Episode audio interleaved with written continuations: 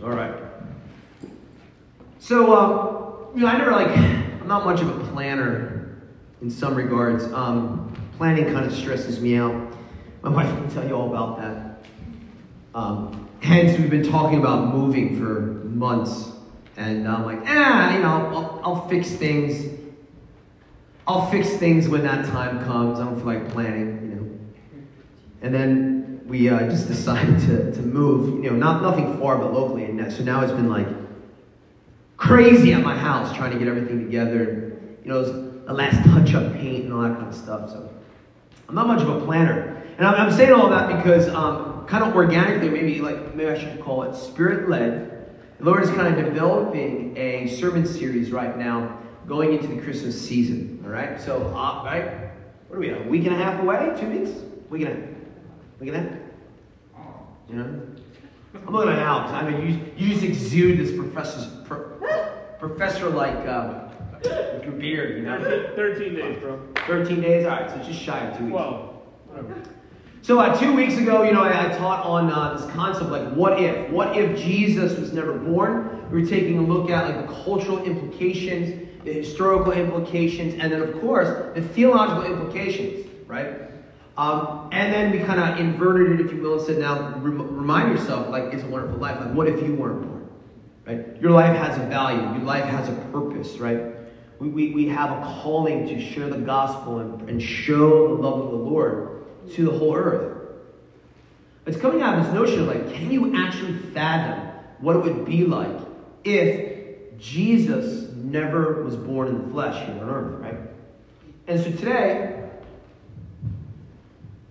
is going to be this con- uh, concept, which I'm calling the Festival of Exposure. Okay?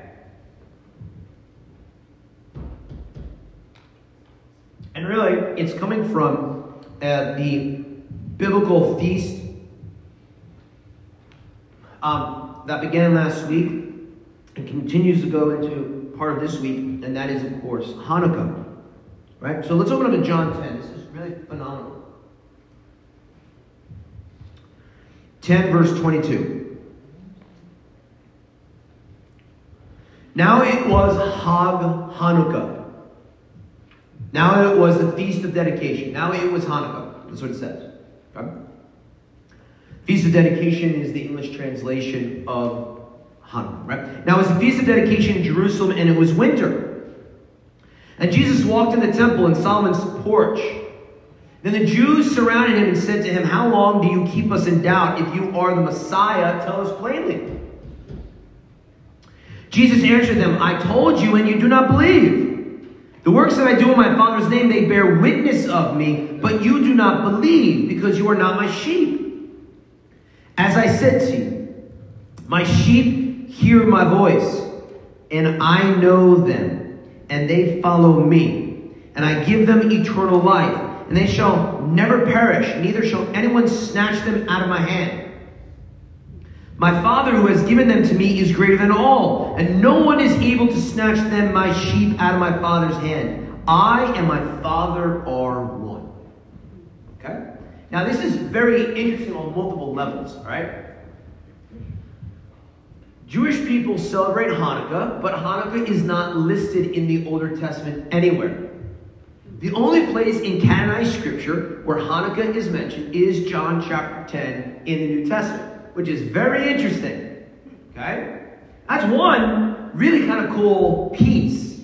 Jesus celebrated it. Not only did he celebrate it, he chose to expound and say that I and my Father are one during this holiday. Okay? Now, to the Jewish ear, this, this is going to raise so many questions at the time, it's unbelievable. So, historically speaking, uh, the, the celebration of Hanukkah is referred to as the Festival of Lights.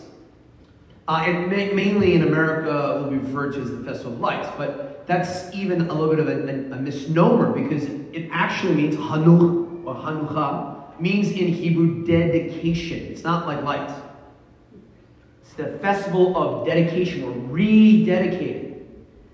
Now, here Jesus is saying, at least in the book of John, one of the first times, if not the first time, that I and my Father are one. right? In Solomon's temple, in the, the, the colonnade, if you will. Like those who've been to Israel, like we walk around it, like you're right there. You can touch the walls of Jerusalem. And here he is saying, I and my Father are one. And surely the Jewish people, particularly the Pharisees, would be like, blasphemy.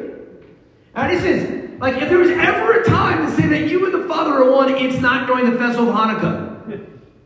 You don't do it then, Jesus.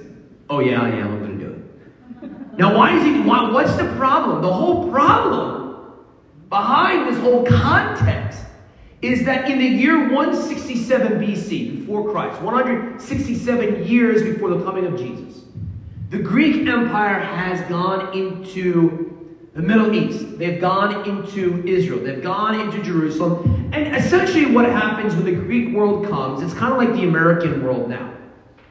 When the American government comes into a, a country, largely, and our culture comes, people are like, oh. Here comes McDonald's. Yeah, here comes McDonald's, here comes blue jeans, here comes this, that, and everything. Like, wow, American culture.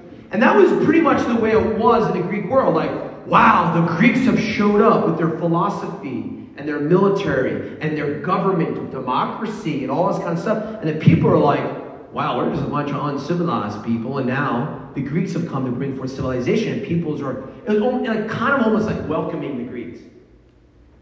Now, what happens here, funny enough, is that the Greek Empire and the Greek Emperor Antiochus Epiphanes chooses the wrong spot to go. He goes essentially on the very edge of the empire to this podunk nation and this podunk city right on the edges of the desert known as Israel and Jerusalem. And there, many people are like, oh, the Greek culture. But others are like, no. We don't care about your government. We don't care about Socrates and Plato. Uh uh-uh. uh We have God. We have Yahweh. Whatever you bring us, is no improvement. Amen. Now, what's so amazing when Jesus articulated that he and the Father are one at this moment is that it's celebrating the holiday that took place only 200 years earlier, right? Context. Only 200 years prior. Of a guy by the name of Antiochus Epiphanes. Epiphany. I had an epiphany. Epiphany in Greek means essentially God incarnate. This Greek emperor comes to Jerusalem and says, I am God incarnate. I and the Father, or I and God are. And now, 200 years, Jesus is saying the same exact thing. Talk about ruffling up feathers. Talk about choosing, maybe quite possibly, I'm saying this jovially, the wrong moment, Jesus. But obviously, it was the right moment. Amen? Amen. Now, what does Antiochus Epiphanes do? I mean, he forces the Jews to bow down and worship him. Uh, he, he, he forces them, essentially, I hope you're catching some of the I'm speaking in between the lines here right now. He forces the temple and the people of God to comply with the government of men. You shall worship the governmental system which I control, which I am the emperor of. He defiles the temple of God. They literally, this is horrible. It's like one of the worst things you can do. The Greeks take over the temple. And they go to the mercy seat of God. The place where Abraham was going to sacrifice Isaac, and they take a pig and they sacrifice profane blood on the altar of God. They do not allow uh, Jewish males to practice circumcision. They're not allowed to study the Word of God. They're not allowed to congregate in groups and study the Word of God. Not allowed. You must bow down to government authority because Antiochus Epiphanes is God. I and God are one, Antiochus says. Now, unfortunately, and fortunately, that there's going to be some people who are like, nah, I'm not playing this game. Now, to be honest, uh, the majority of Israel at the time, or Judea and Samaria, are going to comply because this is the most powerful empire in the world. coming with their weaponry, saying, You have to do this? Okay. But there will be a group, a, a group of fighters who are going to defile, or not defile, defy the actions and the edicts of an emperor, which will be led by a guy, which many of you may be aware of, of Judah the Maccabee. Right? Maccabee means hammer. Right? Probably wasn't his last name, it's like a nickname, like Judah the Hammer. He's the guy that comes in and like fights the Greeks. And somehow, some way, they win. I mean, it's so astonishing, actually, um, that in, I don't know where it went. Oh, I, I don't have it there. Uh, it's so astonishing, actually, uh, that at West Point Military Academy in New York, they have a, uh, a, a, a statue of Judah the Maccabee, emphasizing the concept that it is possible, it is absolutely possible for a smaller force to defeat a larger force if they have the skill and the mercy of God upon them. Our military acknowledges that. Acknowledges them. Okay? In fact, uh, George Washington, um, during the Christmas at Valley Forge, this is, I, I get like I, I, get chills when I think about this. Uh, we know this from his memoirs. Um, he was uh, walking uh, through through the snow, um, and he comes across one of the few Jewish colonists, and he's out there. The guy, I mean, think of the devotion. The guy is going to battle on a revolution, and he takes a menorah with him, and he lights the candles. And Washington says in his memoirs that I saw the flickering of the menorah. And I was reminded that yes, miracles still do happen. Amen. And he says that it gave him a motivation and a strength to keep going during this war. It's beautiful. Amen. It's so beautiful. Um, so Judah Maccabee, right? He's going to defy Greece. He's going to fight, and eventually they do win. Um, but what's really going on here is this it, it's an element, and I taught on this last year, so I'm not like necessarily teaching this over again. I'm just laying down the framework for, for this year. Um, it, it's, it's an issue of, actually, I think I taught about this two years ago, but whatever. Uh, it's an issue of, of, of, of, of, of not assimilating. Okay? This is, this is really what the, the holiday is largely a, a part of. You don't assimilate into the greater culture. You're distinct, you're different, you do things different, and yes, this is a very important word for the church today. You need to fight. I'm not saying take up arms, guys. I'm saying, but you need to fight against everything that culture is coming up against you. Amen. Like, you need to fight everything that the government is even trying to do to churches, but they've also given a caveat. Oh, yeah, by the way, churches are exempt. But we're just encouraging you this way. Like, we have to fight. Amen. That's what this holiday is about. Like, do not assimilate into the greater culture. Don't do it. That's not a people of God. And so, you know, really what's going on here is this. The reason why I'm, I'm, I'm discussing Hanukkah during this time series is this. Really, Christmas and Hanukkah are inherently linked. They're not independent holidays, they're actually highly dependent upon one another. Like, what would have happened if Hanukkah never occurred? The Jews would have assimilated into Greek culture. Judaism would have been gone. The Torah would not have been studied. There probably would have been tons of mixed marriages. And now what would happen here is now there is no seed of a woman for the Jewish Messiah to come through. They would have just been absorbed by Greek culture. Right? It, it, it just would not happen. Like, you need a Hanukkah to have a Christmas. Salvation comes from the Jews. He chose that seed because of their faithfulness and because he called them out. Without a people that say, No, I press up against the culture of man, even if I look crazy and even if my life is at stake. Produces a context for 200 years later for a baby to be born into a manger. That's right. And so, what's the spiritual principle? And I'm probably going to say this later, I probably should say it, but I just feel the Holy Ghost on this. You cannot have a baby in a manger. You cannot have Emmanuel in your life. You cannot have Jesus residing inside of you at the level that we are called to unless you defy. Amen. Defy the culture of the world. You can't. It is impossible. Okay? That's it, man. So many people want Jesus in a manger, but they don't want to walk through the menorah. They don't want to walk through the fire. And that's how they're linked. And, you know, just, just a little bit more of this, like, man, just, just, just one of my favorite photographs of all time. A new Antiochus is always raised up. Could be a Nero, it could be a Hitler, it could be a Mahmoud Ahmadinejad. Look at that. I mean, I don't know if you see this. I'm a history teacher, so I love primary sources. Here's a menorah in the window in Berlin or Munich, I forget where. And in the background is a Nazi flag. You could, it probably would be a really good idea in 1936, 1939, Nazi Germany, do you know, honey, we're just not going to put out the menorah this year. honey, I think, oh, oh, oh, fine, we put out the menorah, but it's like, put it so no one can see it through the window. No, this is In your face. in your face.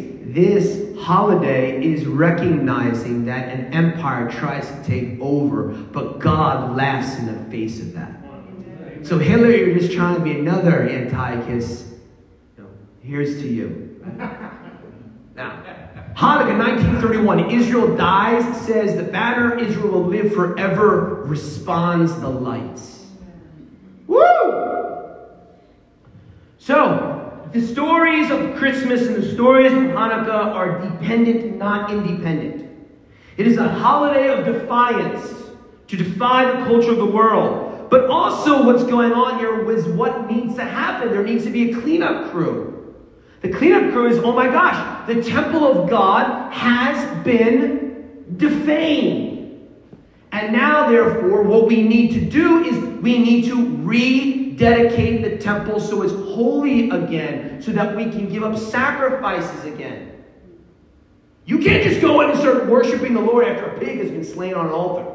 No way. Not only the Old Testament context, not a chance. But really, it's a symbol also for us in the modern context that to rededicate the temple is also an element that we need to rededicate our temple, our lives. We need to do that. Um, it is known as the Festival of Lights, of course, but the question is why? Why the eight candles? Really, nine candles, but eight of the traditional candles.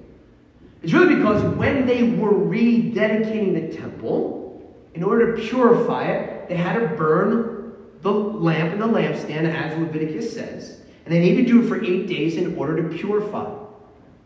But they did not have enough oil. And so the Lord provided the oil, miraculously, to be able to cleanse and purify the temple. See, the miracle is created very much like worship. The miracle is created, the hand of God is created to glorify his name. Right? Not just to give Israel deliverance, not just to give Israel uh, you know, liberty and freedom from a, a Greek oppressor, but it's not, I want to glorify my name. So, holiday defiance, a holiday of lights, and the light is really used to do a rededication. And so all that is kind of to connect to a little bit more of today is this. I was feeling from the Lord uh, that really it's also in a kind of like a spiritual sense, a, a festival of exposure. Like light exposes. And when you take a photograph, you need light. But also in a dark room, you have a light and boom, it exposes everything. And so, you know, a couple questions for us to ask and also answer in this whole exposure that's going on here, it's this which side are you on today? Are you on the Greek culture side? Or are you on the side of what God says? Are you on the full government side? Or are you on the side of Judah the Maccabee that says, look, I'm going to live my life in accordance to the word of the Lord? But I think there's also another exposure that is happening. It's found once again in John 10 what is going on here, right? In this story, it is at the actual temple that Jesus makes this declaration that I and the Father are one. He's speaking to the religious elite, he's speaking to the Pharisees. In many regards, it would kind of be like today, like you're your cultural Christian, in some regards. And what's the conversation in the context of Hanukkah at the, at the temple? Not just that I and the Father are one, but also you don't understand this because you are not my sheep. A declaration that he is the true epiphany. He is the true and only epiphany. God incarnate. Secondly, oh, by the way, you don't understand because you're not my sheep. There is an exposure that happens. You have to understand, the Pharisees believed that they were the end all be all. They were the ethical, one of ethics and the, the moral ones. They were the champions of the things of God. And Jesus is like, You're not my sheep. There's an exposure. The religious spirit was exposed, the governmental spirit was exposed. How do we know if we're his sheep? He tells us. My sheep hear my voice. My sheep follow me. My sheep do what I do. That's simple. We hear his voice. We read his voice. We follow him and we do what he does. How you're the sheep, not the goats. So the exposure. It has been my interaction with many of you and my interaction with society and culture at large that has shown 2020, so funny, the year of vision. Oh, yeah, we have been able to see very clearly because we can really, there's been a lot of exposure. Remember those words like 2020, like it's going to be, we'll be able to see and this, that, and everything? Yeah, but the thing is, do you want to see what you're really seeing? A lot has been exposed this last year, people. And a lot has been exposed in the church this year. More exposure than, like, I, I don't know when else. 2020, for the vision of 2020, it has been a year of constant, consistent, daily exposure. Yes. More to come. And more to come. Amen. Which side are you on? Amen. And I would just be like, oh, government or church. Come on, man. Are you on the, are, do you reside and live inside of the space and the sacred space of the fruits of the Spirit? Are you living the carnal? If there ever was a time to get a little fearful and there's a virus that goes around, or anxious, or my gosh, what will be my financial concerns and what's going to happen? Uh, what will the government do? It's unbelievable the exposure that has happened. I mean, in fact, I mean, not to push too hard on this, but the whole notion of doing church is being rattled and exposed and understood, right? If there ever was a festival and feast of exposure, feast of lights, it's now. And I tell you what, you know, not to get too too like political, but I am a history teacher, so I, one of the things that I've kind of been like, whoa, I'll try to be as apolitical about this as possible. Just looking at it as political theory. How about if I say that as if I'm in a classroom? Just looking at it as general political theory, not as actions. Do you see what it takes for the government to almost completely control your life? Yes. That much fear. Yeah. 99.6% rate of recovery. That much. Amen. Whoo! This is not this. I mean, statistically, this is not a lot. Amen. Spanish flu, 1918, 100 million deaths worldwide. 100 million deaths worldwide. Okay? I'm not demeaning what COVID is, and understand everyone's at different places. I, what I'm talking about is what's being exposed. Even in the land of the free, all it takes is an ounce of fear. That's right. And the clampdown can happen. That's a big exposure, people. Amen. I think as a church, you've got to waken up. Regardless of how you feel about everything, it's just as a political and spiritual principle. Like that. Just like that. Okay? Taking away your basic human rights, and, and- or basic civil liberties, I should say. Okay? Very, very quickly. Very, very, very quickly. All right. Let's, uh, let's hop to John 3. Enough of uh, the politics. John chapter 3, verse 18. We're going to be talking about, I really want to start taking this understanding of exposure and, and now not, not looking at so much like a macro principle of like the, the country at large, the church, like for you, us.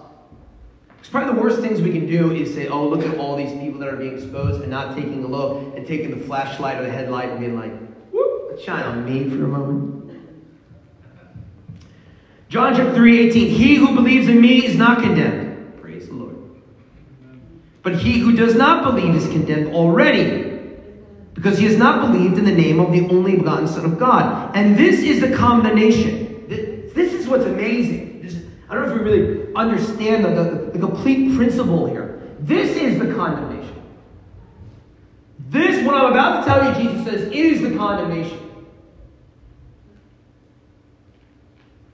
That the light has come into the world, and men love darkness rather than light because of their deeds were evil. Now let's listen to this. This is interesting. I don't want to get too theological here, but the condemnation is not that you are a sinner lost by, by, by your evil ways. The condemnation is the light of God has come and you have seen him and you have rejected him. There's the place of the real condemnation that Jesus is talking about. I'm here. What really baffles the spiritual mind is the concept that the light of God has come to expose all things and you've chosen to look away from it. That's the condemnation. That's the judgment. I've given you the way out, but yet you reject it. Now, why do you reject it? Because men love darkness rather than light, lest his deeds should be exposed. What's beautiful about the darkness of your life is no one can see it. God can. But some of us live such unexposed lives, and we don't open ourselves up to an element of vulnerability because it's a place of comfort. If no one can see the dark places of myself, maybe I don't even see it. Now, I'm not talking about the church, I'm not talking about the United States of America, I'm talking about you. Talking about me. Amen.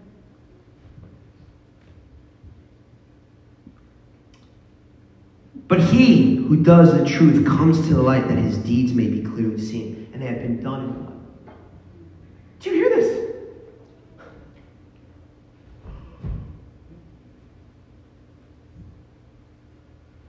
But those who do the truth come to the light. Guys, I believe this is more than just salvation. Okay, that's what I'm trying to get. This is more than salvation. If you're living in truth, you run to the place of exposure. Amen. I'm telling you, man, there's a, there's a lot of believers, because I know some of you, because we talk and we're friends, and I'm the pastor. There's some of you who are refusing become vulnerable before the Lord and become vulnerable before others because you have so much shame in your own junk that you don't want other people to see, but really, who you don't want to see it is yourself. Because if you see it, now you're responsible, and that's the condemnation. You see it, but yet you choose not to do anything about it.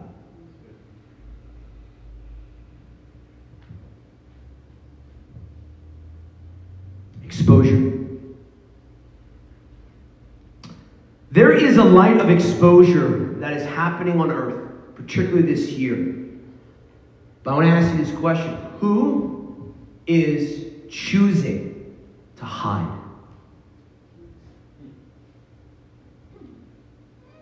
Are you choosing to hide?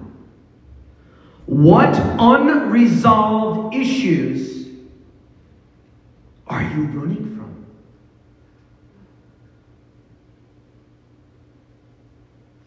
Ask yourself right now. What junk are you refusing to deal with? What things of the carnal, of the flesh, are you just like, I'm just not going to deal with it because it's too hard? I want to hide it. If you're in truth, you don't hide it. You run. You run. Not walk, you run to the light. Guys, the light doesn't just like poof, make it all better sometimes. What does the light do? It exposes. This is like, brother, sister, I have this moral failure in my life. I need it to be exposed so that I can run with you. And so we can go to the Lord. Nah. I'm not going to mention any names, but there's, there's a friend of mine who uh, a little while ago uh, was going through, uh, you know, a couple years ago was going through a really, really difficult time. Um, he was he was in a place of uh, well, flat out darkness.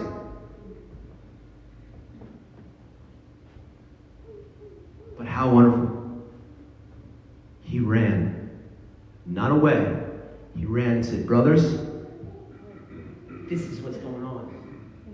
And once it's exposed, guess what? It has no power.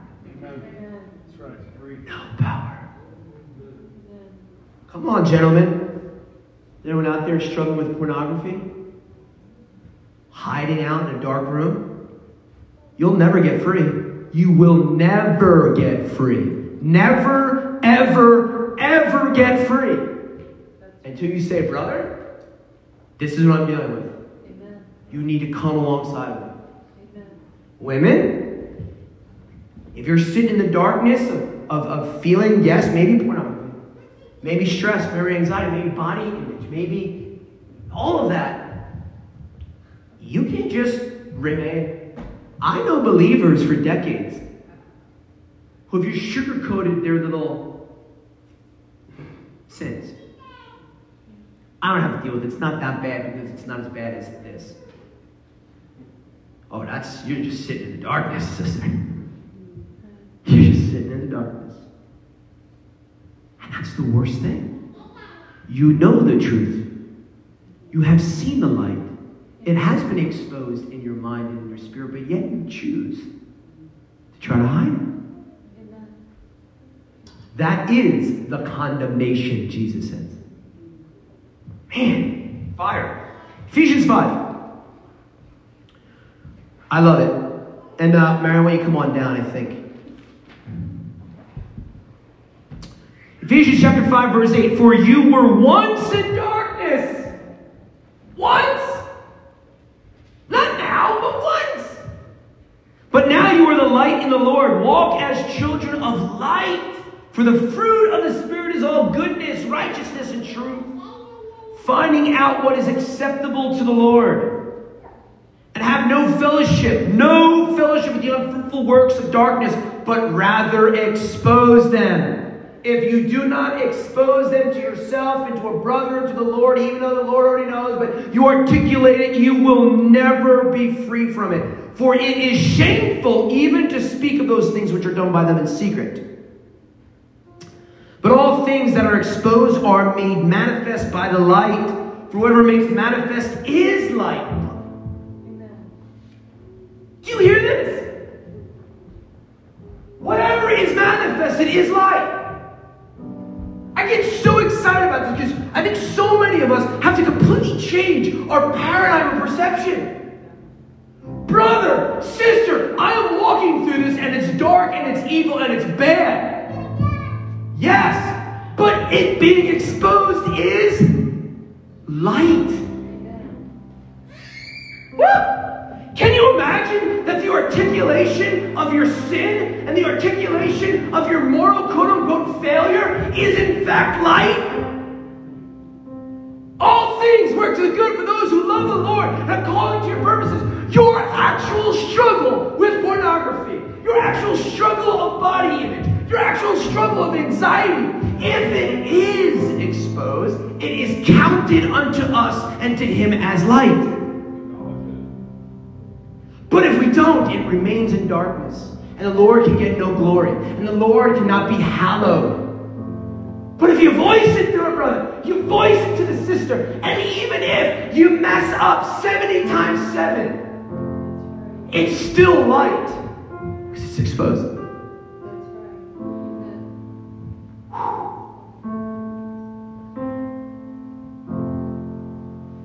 Kind of ironic that we're going back to the Greeks. Socrates, the unexamined life is not worth living.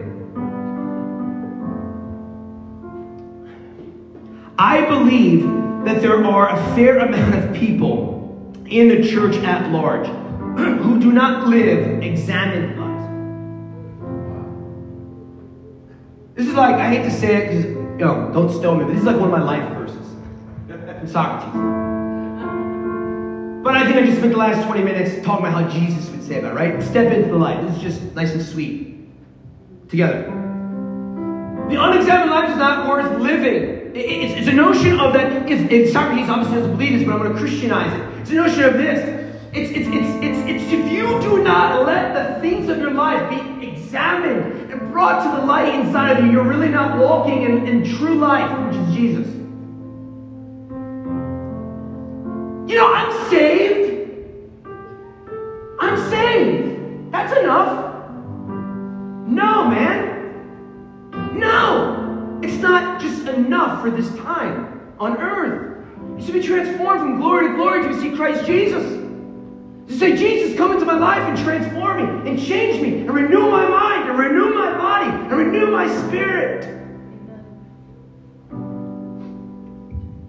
James 1 23, for if anyone is a hearer of the word and not a doer, he is like a man observing his natural face in a mirror.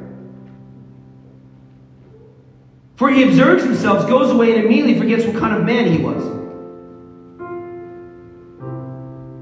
I, I'm so wrecked by modern Christianity and what the heck we're doing. It's like, I don't think there's even people who are looking in the mirror anymore. Like this verse is look in the mirror, you see your things that you're doing that are wrong, or your, your failures, you know, if you want to call it that, and you choose not to do anything about it. I'll be like, Lord, if we had that, at least we can work with that. You know what I mean? I feel like in this very image conscious society that we have, with, with all the social media, with all of the connectivity, it's like people don't even want to pick up the mirror. Pick up the mirror. They're like, if I pick up the mirror, I have to see what I really am. Yes. Yes, you do. Because if you don't, you're not living life, man. You're living in darkness. And in darkness, nothing can grow. It's the light that grows fruits and vegetables. It's the light that produces grass that animals can eat. Without light, there is nothing on earth, in the physical and in the spirit. Look, man, COVID is a really, really weird, strange darkness. Is a darkness, but in a strange way, it is being used to expose. Come on, you remember old school before digital photography? I mean, anyone, anyone under the age of 30 or over the age of 30 knows what I'm talking about. What do you have to do to, to, to create a film? You take a picture, it's on a film, and where you go? You go into the dark room. You go into the dark room, and then with special lights, it'll give birth to the image. I'm telling you right now that COVID actually is acting as a dark room film photography. And we're in this dark place, and the little bit, the smallest amount of light will produce an image the image of Christ in you. These things are so dark. But even that little bit of light, people shudder it away. But I will be exposed. Yes, that's the point, bro. See, people, unfortunately, don't want to examine their lives. They don't want to. It's too hard to. Some believers don't want the full light of God to shine to expose the depths of their heart. So sad, because that is the condemnation. And why are people so concerned? Why are people so scared to pick up the mirror? Because you, you, not God, are afraid of what will be seen. God already knows. Amen. There's a good chance, prophetically and spiritually, he probably already has told a brother or sister in Christ. This is the error, guys. It's like people daily repeat the real, the real sin of Adam. Yes, there was a sin of Adam eating the fruit. I get it. Yes, that's a sin. But you know what the real sin was? Hiding. Hiding. I believe, and we can figure it out when we get up to heaven, that if Adam and Eve ate of the fruit and they did not hide, but if they ran to be exposed, if they took the fig leaf off and said, Lord, we screwed up. Come on, man. That Lamb of God who was slain at the foundation of the earth would just drip right into the Garden of Eden. The real pain of paradise, the real pain of the Eden experience is not screwing up. The real pain is screwing up and hiding from you because of your shame. That's the problem. We can't reside in shame. The enemy puts you in shame, so you put the fig leaf on. But Jesus is here saying, just come to me, come to the light, be exposed, because my name shall be hallowed and glorified. See, our perceptions are, oh my goodness, I'm not worthy. Oh my goodness, what would my brother and sister think? What would my spouse think? It all goes back to what I was praying. The Lord's Prayer. It's, it's like, man, we become so I focused. You see, through all that, you're, you're focused. Oh, I'm not worthy. I'm not good enough. What will people think? You are focused on what you will see. Because you're living in shame. We need to really reposition our minds where we're no longer ashamed by what we see because we're no longer looking at it as we see it, but we look at it how Jesus and how the Father sees it. Because the Father and the Son are one, we can say, God, how do you see me? How do you see me in my shame?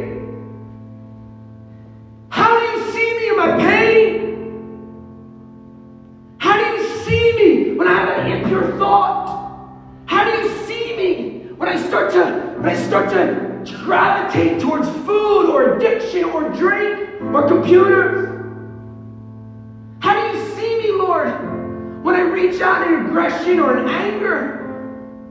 How do you see me? I'm telling you right now, He's going to speak. He's going to tell you exactly, exactly how he sees you. 2 Corinthians 5:17, he says, You are a new creation in me. 2 Corinthians 5:18, he says, You are reconciled in me, and my message is reconciliation and freedom. But my shame, Lord, but my shame. Ephesians 4:24, for you are righteous and holy because of the blood of the Lamb of God. But my evil nature, John 3, but you were born again by the Holy Spirit. But Lord, I live and reside in such darkness. But he responds in Matthew 5 and says, But you are children of light. And he responds again in Matthew 5:14 that you actually, because you are my children, you will radiate light wherever you go. He says that we're royalty. He says that we're a holy priesthood. He says that we are the righteousness of God. That's how he sees you. In your shame, in your darkness, in your evil, horrible place. That's how he sees you. Amen. But the enemy wants you to see yourself how you see yourself, Amen. not how God sees you. Why would he want you to do that? To keep you there. Amen. to keep you hidden, to keep you away from the Lord, to have the fig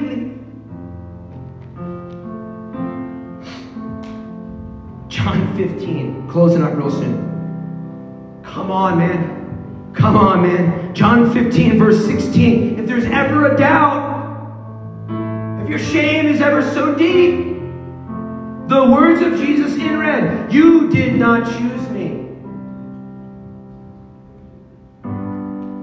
You did not choose me, but I chose you. And appointed you that you should go and bear fruit, and that your fruit should remain, that whatever you ask, Father, in my name, he may give you. Come on, man. Let me, stand. I'm not sure how many people, guys, just being real with you, I don't know how many people across this land really want revival. You have to ask yourself, do you really want revival? Well, if you want revival, then you need to allow things to be exposed in your life. Revival begins in the house of the Lord. And so what's going on here is really this, guys. People want the Christmas story, but they don't want the Hanukkah story. They want the, the frills, they want the giggles, they want the goosebumps of a baby being born in a manger that would set your life completely free. Amen. But not many of us want the Hanukkah story that says defy, go against the spirit of the world, go against, against the spirit of the age, and be exposed.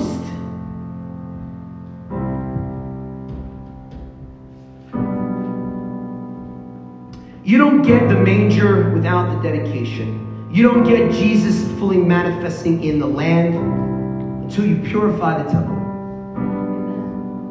The temple is not DC. The temple is not New York. The temple is you. The temple is me.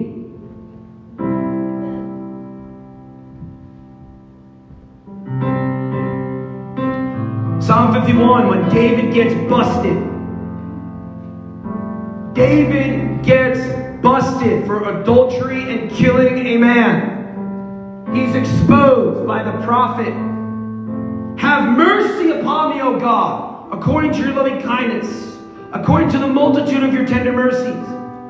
Blot out my transgressions. Wash me thoroughly from my iniquity, and cleanse me from my sin. For I acknowledge my transgressions, and my sin is always before me. Against you, you only, have I sinned and done this evil in your sight, that you may be found just when you speak and blameless when you judge. Purge me with hyssop, and I shall be clean. Create me a clean heart, O God, and restore a steadfast spirit within me. Do not cast me away from your presence, and do not take your Holy Spirit from me. Restore to me the joy of your salvation, and uphold me by your generous spirit. Then I will teach transgressors your ways, and sinners shall be converted to you. We want revival? Then we would teach people, and sinners would come to you. But David says the way that that happens is that first you get your life right. Create me a clean heart. Restore to me the joy of my salvation. I confess to you, I'm exposed. I'm doing all this, and then, and then, revival in the land. Oh, I want revival. And that's why I expose. That's why I go to brothers like, like, like Josh. And I go to brothers like Brandon. And I go to brothers like Alan Kirkpatrick. I'm like, bro, I'm dealing with this. I need to be exposed. I don't want to hide. I need to be exposed because, because I want the Lord to be glorified. And I want revival in my heart. So I can see revival in the land.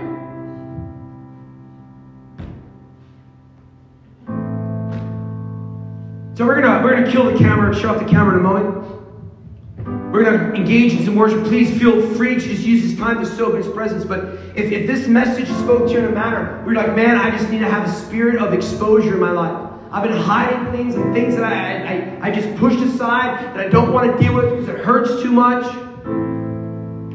They can be big things, they can be small things. What about, well, Josh, Pastor Josh, come on down. Laura, if you can come on down as well, that'd be great. We'll see how many people come and we can fill in the ranks.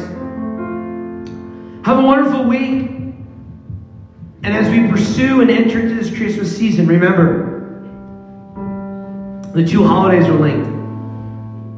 We want to see the manger story in our lives. But it must come out of a process of allowing the exposure of Hanukkah, the dedication that we give unto the Lord, to root out the profane things in the temple, to root out the, the, the things in the temple, to say no to whatever thing, whatever institution you've made your epiphanies, to root it out right now to root it out right now by the Spirit of God. Father, I pray right now over this church, over this body, right now, that the spirit of condemnation would not be here. Because the only condemnation is, is light coming, but a ref- refusal, a refusal to step into the light. Father, I pray that we would be a people that run to the light of God. Lord, not just salvation, but Lord, expose it. Let me be transformed into your image, oh God.